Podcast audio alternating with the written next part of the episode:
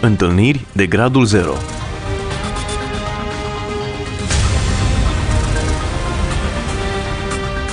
O emisiune realizată de Cristina Olariu.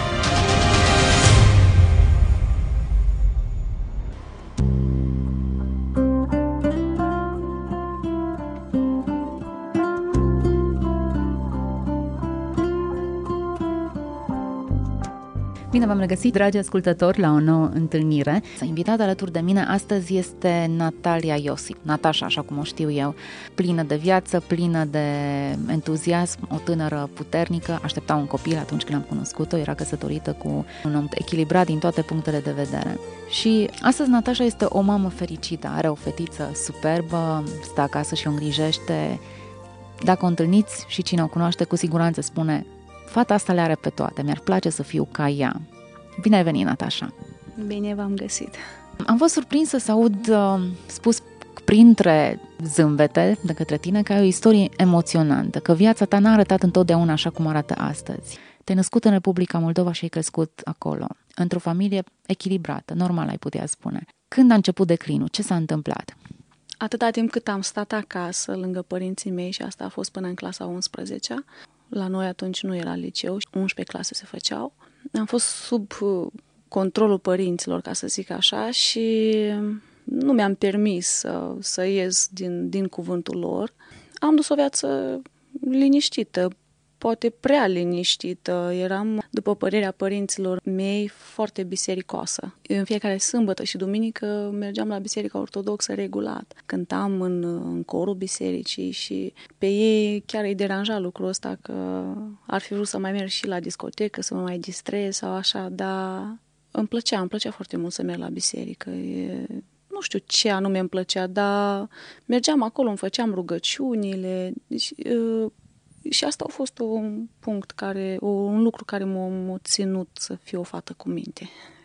Ce s-a întâmplat cu fata cu minte care mergea la biserică odată ce a plecat de acasă? Cum am crescut numai în sat, nu aveai locuri de distracție unde să mergi. Când am, am, mers la, am mers la facultate la Chișinău și într-o dată m-am trezit așa printre tineri dornici de, de viață și de chefuri și de distracție și mi-am dat seama că există și o altă latură, știi, a, a unui tânăr.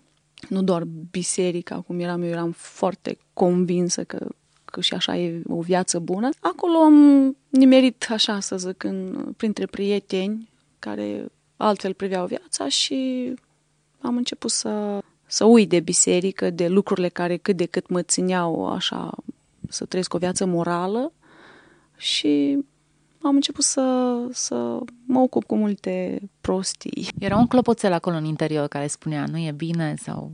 Aveam un prieten în perioada aia și el era mai mult clopoțelul de care spui tu. Din respect pentru el nu-mi permitea multe lucruri să le fac. Deci lucrurile s-au schimbat, adică nu mai era Dumnezeu, deci el devenise cumva totul pentru mine, era persoana care, care mă iubea și îl iubeam și cumva inima mea îi aparținea lui în totalitate, efectiv. Era primul om pe care l-am iubit, să zic așa, și care mi-a arătat iubire și m-a făcut să mă simt de valoare și atunci față de el și nu, nu îmi permiteam și cred că el a fost mai mult așa o persoană care atâta timp cât am fost prieteni m-a ajutat să întrec limitele. Și chiar pentru asta mă și respecta. Mi-a spus că am fost prima prietenă care, care nu a fumat niciodată sau nu beam până atunci sau deci lucruri de astea așa care poate multe alte fete le făceau. Ce a urmat mai departe? Te-ai căsătorit cu acest prieten al tău? Nu, a urmat o tragedie pentru mine. De acasă, părinții mei uh, au început să aibă multe probleme, probleme financiare. La acea vreme, taică mi-a intrat în foarte multe datorii și mama era foarte, foarte ocupată și stresată de lucrul ăsta. Era și perioada în care nu li se plăteau salariile așa la timp, câte șase luni și dintr-o dată toată preocuparea lor era una financiară și cum să ne întrețină și cum să-mi dea mie bani de drum la facultate și mm, din partea lor nu aveam nicio înțelegere, nu aveam, nu aveam cu cine comunica. Și atunci prietenul ăsta meu devenise totul Cu el puteam să discut orice și era singura persoană care mă înțelegea și s-a întâmplat după trei ani de prietenie în care niciodată nu am bănuit că n-ar putea fi o căsătorie, să aflu că el fiind student la Timișoara, eram la Chișinău, să aflu că când venea la Timișoara avea o prietenă și când venea la acasă era cu mine. Și a fost pentru mine foarte tragic. Deci omul pe care, în care aveam încredere și pe care îl iubeam și care i-am dat efectiv totul, m-a înșelat, mi-a trădat încrederea și atunci s-a prăbușit totul așa în jurul meu. Eram o persoană care mă atașez greu de cine, sunt o persoană care mă atașez greu de cineva, dar când mă atașez, mă atașez așa cu tot sufletul și atunci pentru mine a fost o dezamăgire și o decepție foarte mare. E de înțeles pentru oricine ar fi un moment din acesta. Da, îi, îi de înțeles. Deci ți se trădează, ești călcat așa, sentimentele tale scălcate efectiv în picioare și te trezești că ești animănui. Eu așa am simțit că sunt animănui, că sunt pur și simplu abandonată și că nu există un om pe întreaga planetă care să, să-i pese de mine, căruia să-i pese de mine și să zic că am valoare în ochii cuiva. Așa cum au spus părinții mei, nu, nu aveau timp să-mi arate lucrul ăsta și eu am interpretat-o ca și o abandonare din partea lor. El era singura persoană care mi arăta așa și atunci m-am trezit că uh, nu există absolut nimeni care să-i pese de mine. Ce ai făcut? L-ai pus să aleagă între tine și cealaltă? Nu, el trebuia să facă alegerea respectivă. Nu știu dacă mai doream atunci să fie cu mine eram foarte confuză, deci eram într-așa o confuzie încât uh, gândurile mele au fost doar să mă sinucid. Nu, nu mai exista un rost. Atunci a fost perioada când uh, m-am întors așa la biserică. Mergeam și mă certam de fapt cu Dumnezeu. Mie atunci mi s-a întâmplat un lucru care peste ani mi-am amintit de el. Atât de mult i-am spus lui Dumnezeu atunci că îl urăsc și atât de mult mi-am urât viața, dar exista în mine undeva, în interiorul meu, în inima mea undeva, exista un eco, o expresie, te iubesc. Și știam că vine de la Dumnezeu, deci asta aveam siguranța aia și exact pe chestia asta mă certam. Cum poți să-mi spui că mă iubești? Uite-te la viața mea. Cum a derulat criza ta? S-au rezolvat lucrurile? Nu, nu s-au rezolvat. Eram studentă, depresia în care am intrat, pur și simplu zi și noapte plângeam. Urlam toată ziua, de dimineață până seara nu puteam să-mi explic uh, trădarea prietenului meu și am început să nu mai frecventez uh, facultatea și am ajuns să fiu exmatriculată. Uh, în perioada aia nu știu de ce mi s-au întâmplat enorm de multe lucruri.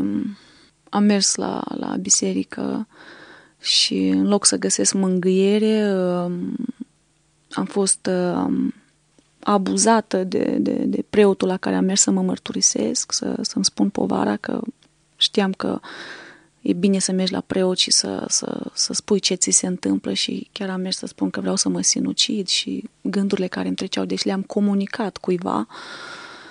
Da, din toată consilierea care și așa s-a întâmplat o altceva pentru mine. În loc să te ridici, în loc să te susțină în momentele în care aveai atât de multă nevoie, ajutor spiritual, emoțional, te-a tras și mai mult în jos. Da, a, pro, a profitat de, de starea în care eram și de slăbiciunea și de, de lacrimile mele. Eram decepționată și nu știu de ce s-a gândit că așa mă poate ajuta. Nu știu, nu, nu vreau să mă întorc la asta. După care, iarăși ce s-a mai întâmplat e că am fost arsă cu ulei toată fața. Așa. Cum așa? Dintr-un incident la, la bucătăria, în căminul studențesc era și făceam ceva gogoș și a fost bine frământat, a luat-o, nu mai știu care, nu mai țin minte ce s-a întâmplat, însă mi-a explodat uh, totul așa în față, totul uleiul ăla și atunci s-a întâmplat să, să mai tragic, să mă uit în oglindă și să îmi dau seama că nu o să mai, mă gândeam că nu o să mai fiu așa cum frumoasă și... Chiar ești frumoasă. Mulțumesc. nu, dar atunci chiar s-a întâmplat uh, chestia asta care uh, pe lângă starea în care eram, îi să arătam tot, nu aveam efectiv, așa mi s-a umflat fața că nu mai aveam nici ochi, nu, nu mi se, știi, mi s-a umflat așa de tare că nu puteam să mi-i deschid și nu mai vedeam nimica și tot eram ca un balon și am crezut că o să rămân așa slută toată viața, știi? Și asta au pus capac așa la toate.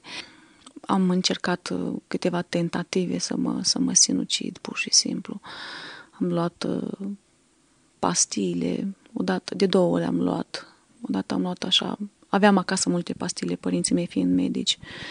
Și îl, le purtam cu mine într-o cutie și așteptam un moment în care să fiu foarte decepționată, ca să vezi că nici nu prea aveam curaj să le iau, știi, dar câteodată mă apuca depresia așa mai tare și uh, eram în stare să, să le iau și le-am luat. Ai ajuns în spital? Cum ai scăpat? Odată am luat și pur și simplu în capul meu vuia așa totul, din își făceau efectele, nu știu, și mi s-a făcut foarte rău, nu știam ce se întâmplă, dar atunci, în toată nebunia aia care îmi vâjia capul ca un aspirator, așa, era în capul meu, vorbea cineva cu mine și nu auzeam ce îmi spune, era chiar în fața mea. În toată nebunia aia am auzit iarăși te iubesc, atunci m-am enervat și mai tare și nu știu cum, din, din mi-am, mi-am revenit, n-am ajuns la spital. Părinții tăi știau prin ce treci? Odată când am luat pastile, eram acasă. După o ceartă cu ei, și-a dat seama că se face de rușine, că e vorba de fata lui, de fiica lui și având o reputație în sat, nu și-a permis și atunci a încercat el să-mi facă spălături la stomac. Și... Da, ă, părinții mei ă, s-au speriat atunci, atâta că s-au speriat, am avut o discuție cu ei, eu fiind foarte încăpățânată țineam de ale mele, ei nu cedau nici ei la așa și nu s-a ajuns la nimic. Ai povestit puțin din problemele tale la școală sau cu prietenul tău sau de faptul că ai fost abuzată? Da, uh, prietenul meu atunci nu mai era, el încerca să țină legătura cu mine, știa prin ce trec, știa că încerc să mă sinucid, se simțea foarte vinovat din cauza asta.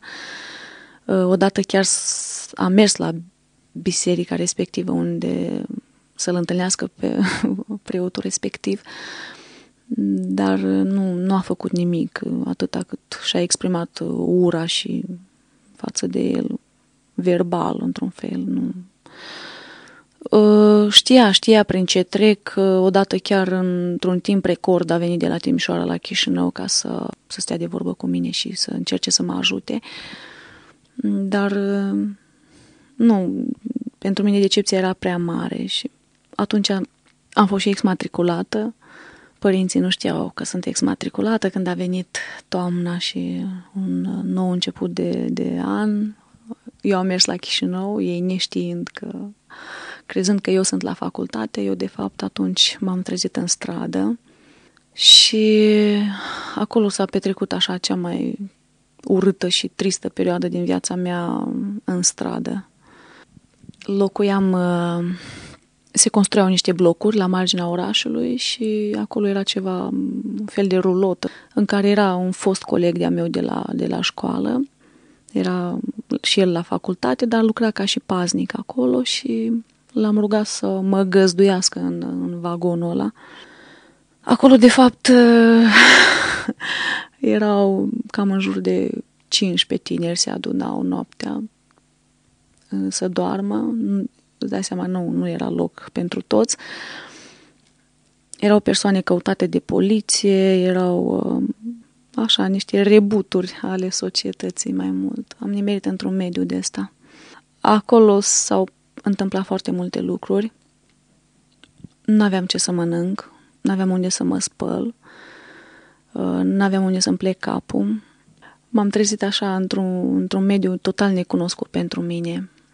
Am stat atunci în spital, atunci chiar m-am bucurat să stau în spital. Am avut pat, am avut mâncare, era cald în salon. Am fost tratat așa bine. Când am ieșit din spital, părinții mei au aflat. Fata respectivă cumva a mers acasă și au spus. O venit tata la mine, mi-a cumpărat el toate medicamentele și mi-a spus când o să ieși din spital o să vin să te ajut să mergi la, la cămin sau unde să mă ducă la cămin, că nu aveam niciun cămin studențesc și am ieșit cu o zi sau două mai repede din spital, am sunat, nu mai veniți, am mers singură la cămin și m-am întors înapoi, acolo la vagon.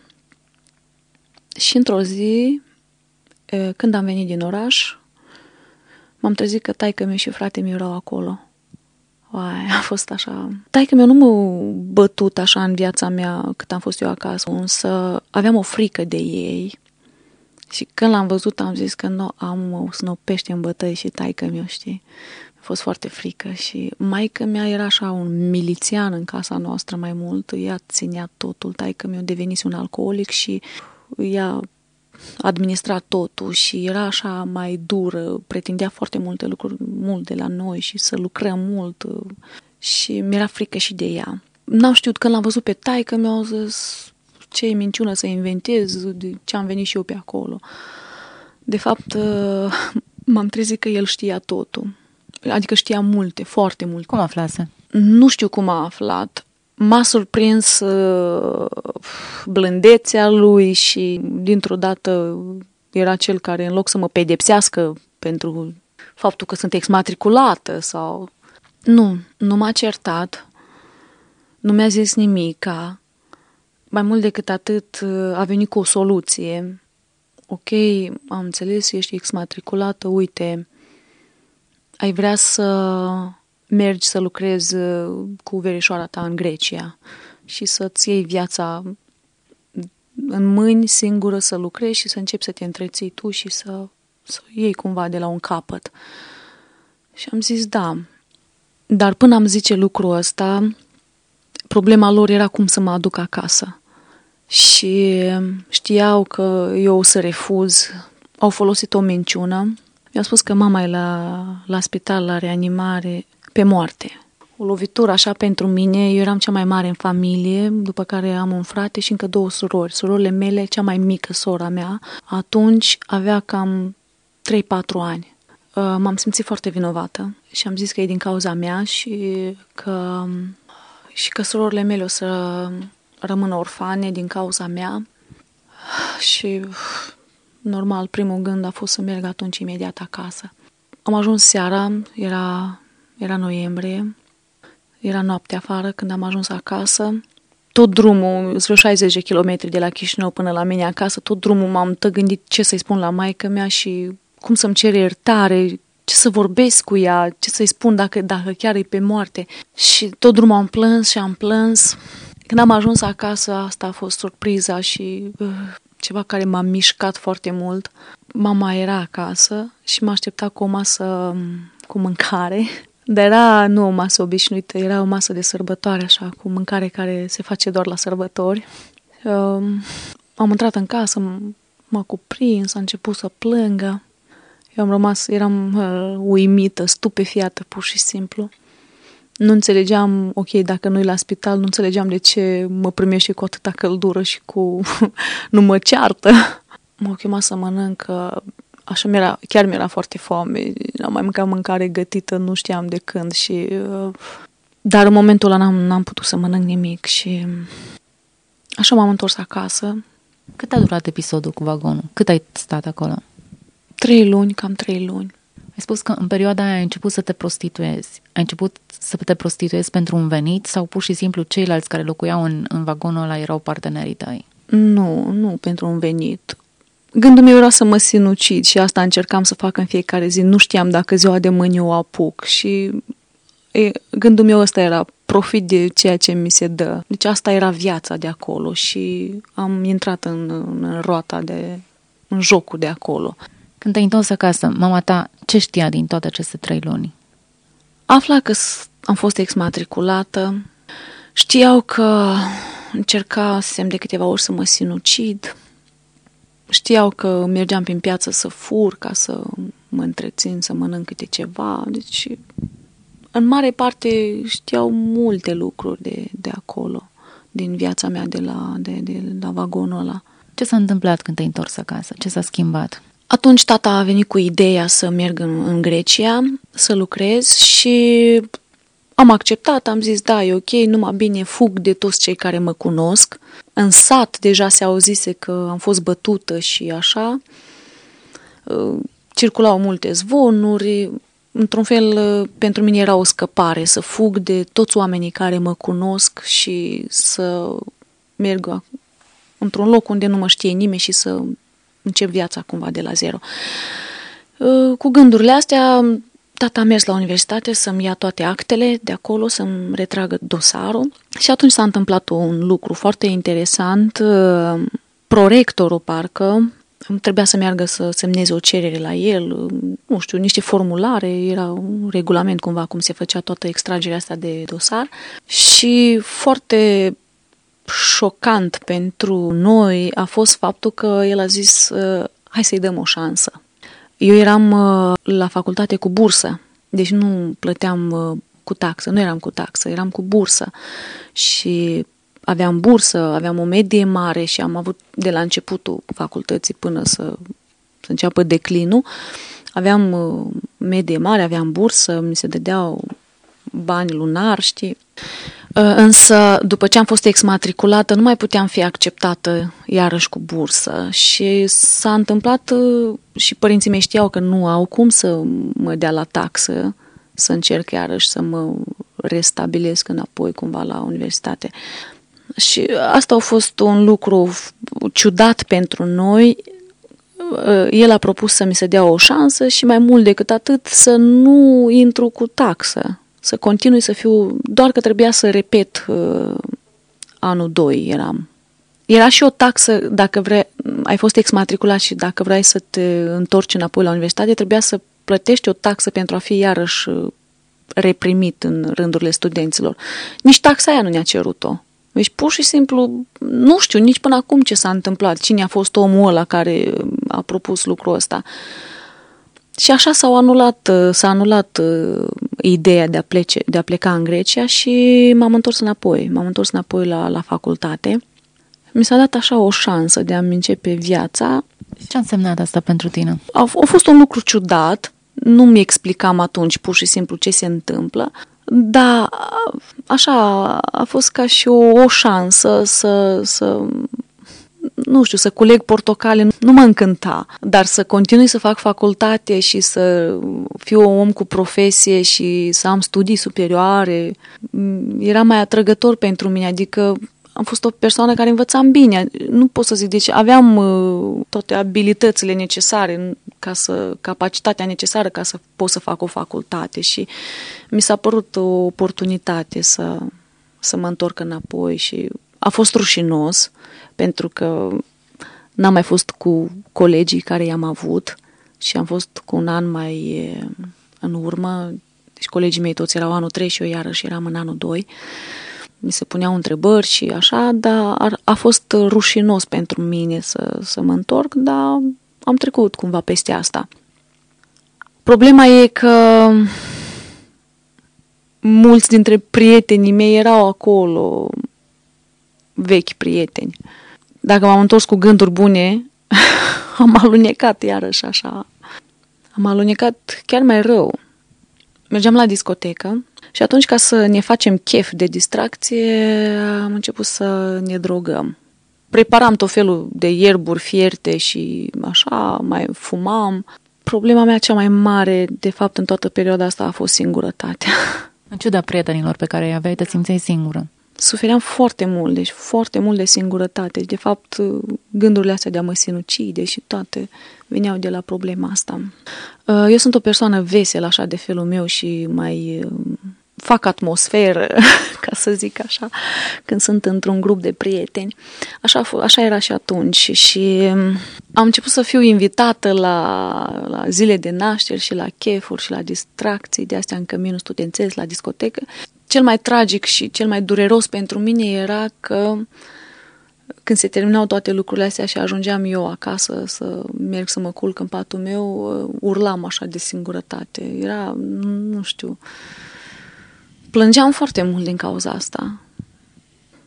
N-ai găsit nicio fată, niciun băiat de care fi putut să te apropii, să, să vorbești ceea ce te frământă pe tine? Aveam prietene, dar nu, niciodată n-au pătruns în, în, în esența problemei, în, în durerea mea, nu știu. Deci, sau chiar dacă le comunicam, era ceva ce mă mângâia pe moment, dar golul care era în mine nu, nu, nu era satisfăcut de nimic, absolut de nimic. La momentul ăla nu știam ce îmi lipsește. Acum știu ce îmi lipsea, dar atunci chiar nu, nu, mi, nu mi explicam și sufeream foarte mult din cauza asta. Ai ajuns în lumea drogurilor. Ce s-a întâmplat? Nu s-a întâmplat nimic pentru că nu a continuat foarte mult perioada asta. Pentru că am ajuns să-L cunosc pe Dumnezeu. și asta m-a salvat.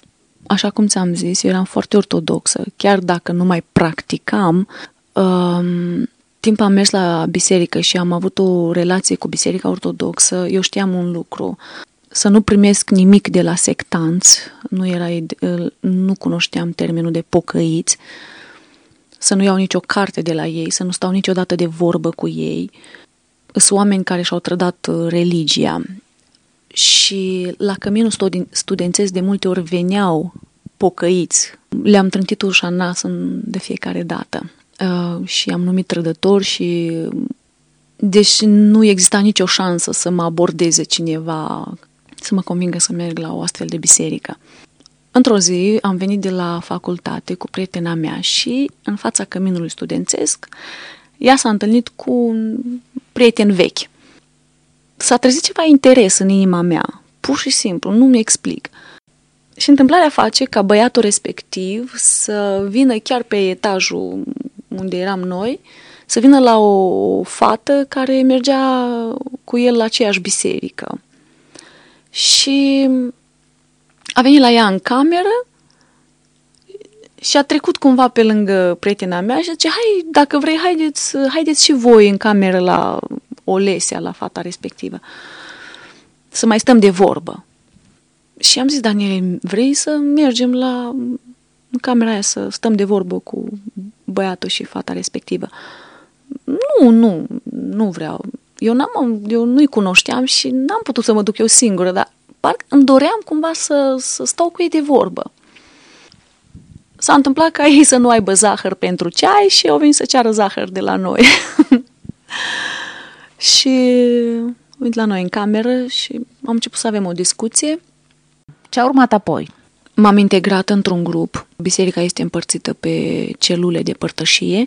Acolo am învățat foarte multe lucruri am început să renunț, să renunț la multe lucruri, să încep să-mi schimb viața, gândirea, ce înseamnă să-ți iubești vrăjmașii, să nu urăști, nu știu, să nu urăști, să nu ai răutate în vorbire, să faci fapte bune, lucruri de astea care nu erau foarte cunoscute și nu țineau foarte mult de, de mine, de personalitatea mea, eram mai dură, așa, viața a fost dură cu mine și așa mă comportam și eu, foarte dur. Nu eram o persoană care să fiu foarte indulgentă și să arat milă și înțelegere.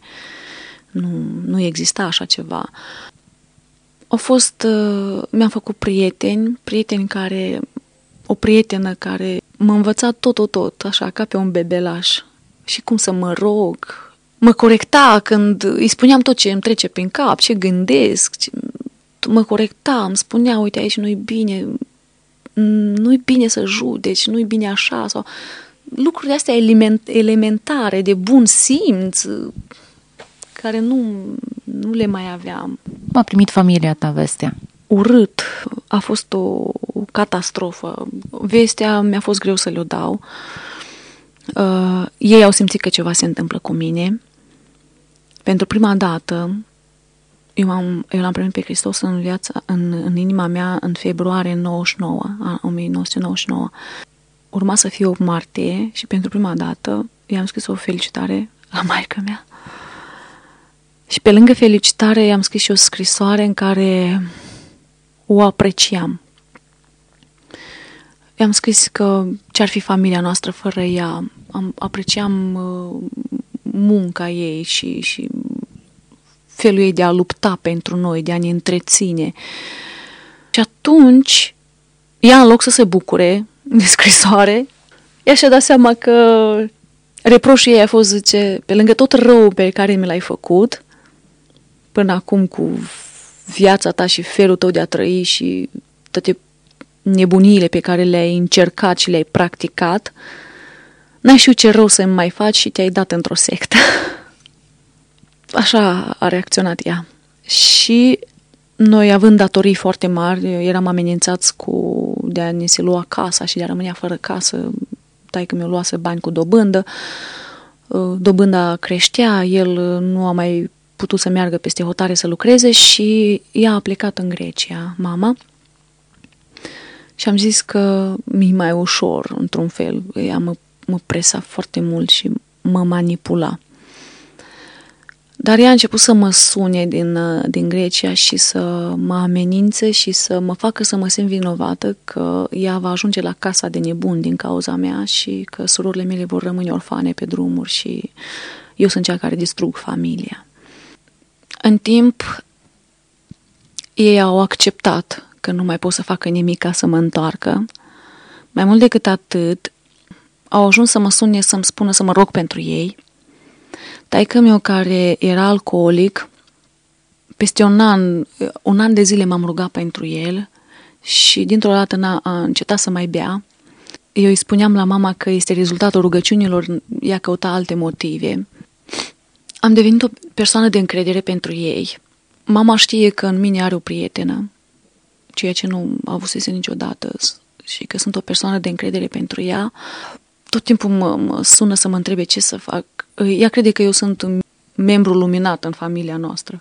Uh, întotdeauna, din toate evenimentele, tot ce se întâmplă, cumva toți vor să afle și părerea mea și ce zic eu și întotdeauna se raportează cumva altfel față de mine, știi? Mă respectă acum, uh, îl respectă pe Florin, uh, au acceptat căsnicia noastră și a fost prima dată când au intrat într-o biserică alta decât ortodoxă a fost atunci la, la nunta noastră. Au fost foarte plăcut uh, impresionați. Efectiv, nunta mea a fost o evangelizare. Natasha, a fost o bucurie pentru mine să stau de vorbă cu tine și cred că pentru ascultătorii noștri va fi o încurajare să afle de modul în care Dumnezeu a lucrat în tine, cu tine, pentru tine.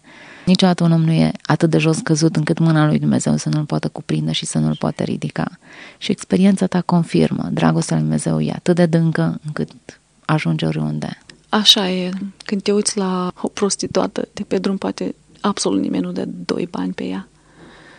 Însă există o valoare în fiecare dintre noi și durerea mea cea mai mare e că noi creștinii, care suntem de mai mult timp creștini, cam uităm de unde ne-a scos Dumnezeu și ce a făcut pentru noi și uh, și ce îmi doresc cel mai mult prin faptul că ți-am spus lucrurile astea e ca cei care o să audă e să, să privească spre categoria asta de oameni. Știm așa de bine să, să-i judecăm și să râdem, să, nu știu, să fim ironici, nu știu. Dacă Dumnezeu nu întindea mâna, eu nu știu unde era să fiu. Dacă mă uit la ceea ce face el acum prin viața mea, nimeni n-ar fi dat doi bani. Nimeni doi bani pe mine în starea în care eram. Mulțumesc foarte mult, Natasha. Cred că e un semnal de alarmă. Tuturor ascultătorilor noștri le doresc în continuare audiție plăcută. Dumnezeu să vă binecuvânteze. Întâlniri de gradul 0